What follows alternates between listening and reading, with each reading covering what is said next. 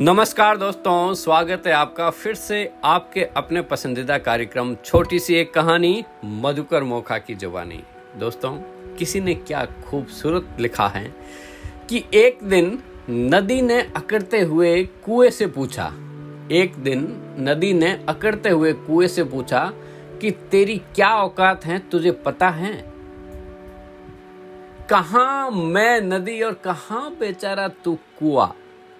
कुएँ ने बड़ी ही विनम्रता के साथ हाथ जोड़ते हुए कहा, बहन जी, ठीक ही कहती हैं आप। भटकाव और ठहराव में कुछ तो फ़र्क होता ही है। तुम ऊपर से नीचे की ओर बहती हो, इसलिए खारी हो जाती हो। मैं नीचे से ऊपर की ओर बहता हूँ, इसलिए मीठा हो जाता हूँ।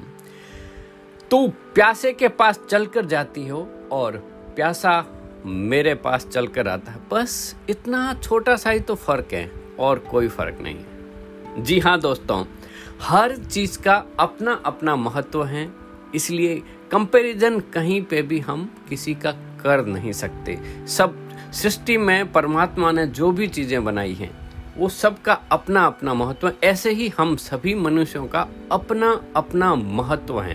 किसी का किसी के साथ कोई कंपैरिजन नहीं है। वी ऑल आर यूनिक साथियों, जब नदियों की बात चली है आज तो फिर से एक कहानी जो याद आई है, जिसमें हम समझेंगे, रामधारी सार दिनकर की हैं कि आखिर ये सारी नदियाँ मिलके सागर की तरफ़ क्यों जाती हैं? ऐसा क्या है सागर के अंदर?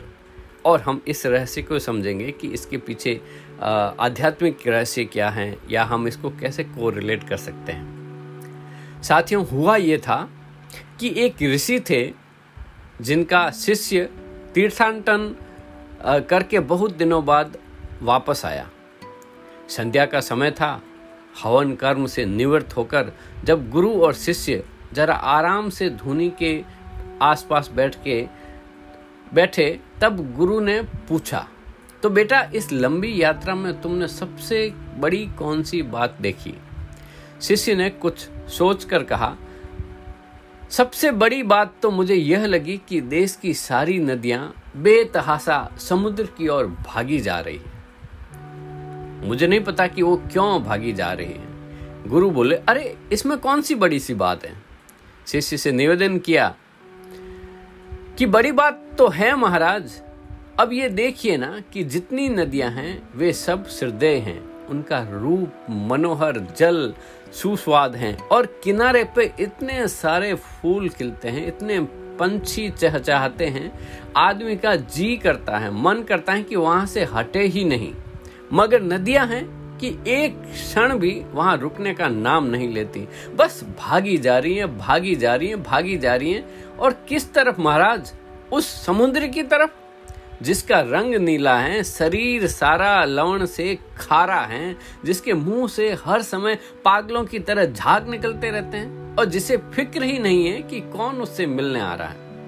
उस समुद्र की तरफ़ ऋषि ने कहा कि बेटा, ये नदियाँ नारी के समान हैं, और नारियों का स्वभाव है कि वह अपने प्रेमी का चुनाव गुण देखकर करती हैं। समुद्र नीला है और भले ही खारा हो मगर वह गंभीर हैं और मर्यादावान भी हैं। इसलिए न तो वो अचानक से कभी घटता है, न बढ़ता है, न उसमें बाढ़ आती है।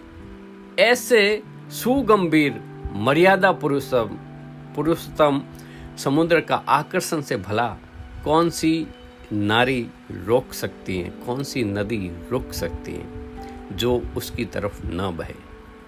दोस्तों, किसी ने खूबसूरत इस पे भी लिखा है कि एक दिन समुद्र ने नदियों से पूछा कि मैं इतना खारा हूँ, तुम कब तक ऐसे आती रहोगी मेरे पास?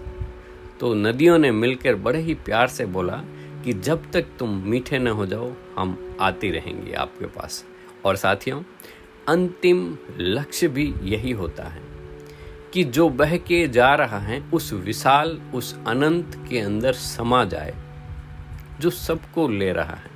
जहाँ से उत्पत्ति हुई है और वहीं से वापिस उस उस विराट के अंदर, उस ब्रह्म के अंदर, उस ब्रह्मांड के जो पार्ट जहाँ उस एनर्जी के अंदर, उस इनफाइनेट इंटेलिजेंस के अंदर, उस परमात्मा के साथ हम आत्मा का मिलन हो जाए। तो सागर परमात्मा की तरफ़ विशाल हैं, जहाँ से ही उत्पत्ति होती हैं और हम सभी मनुष्य आत्माएँ।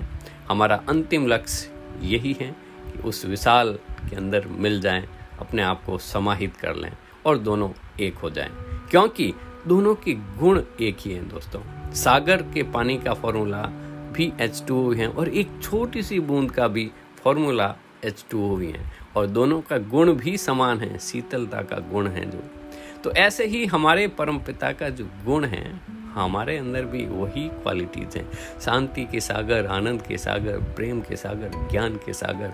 जब जिसके पिता परमात्मा इतने गुणवान हैं तो वो गुण हमारे अंदर तो पहले से ही विद्यमान है। हमें तो सिर्फ़ उसको निखार कर बाहर लाना है। साथियों, आशा करता हूँ कि आपको ये कहानी भी पसंद आई होगी और लाइक शेयर सब्सक्राइब ज़रूर करें। हाँ आप वॉइस मैसेज द्वारा मुझे अपनी फीडबैक सुझाव भेज सकते हैं। एंकर ऐप डाउनलोड करें और मुझे वॉइस मैसेज करें। या आप भी अगर पॉडकास्ट बनाना चाहते हैं, तब भी मुझे वॉइस मैसेज करें या मैसेज करें। मैं आपको यह भी सिखा दूँगा। पॉडकास्ट बनाना बहुत ही सरल है। साथियों, आप तो ऐसे ही बस हँसते रहें, मस्त रहें, खुश रहें और सुनते रहें। छोटी सी एक कहानी मधुकर मौका की जुबानी। कल फिर मिलते हैं एक नई कहानी के साथ। तब तक के लिए जय हिंद, जय भारत।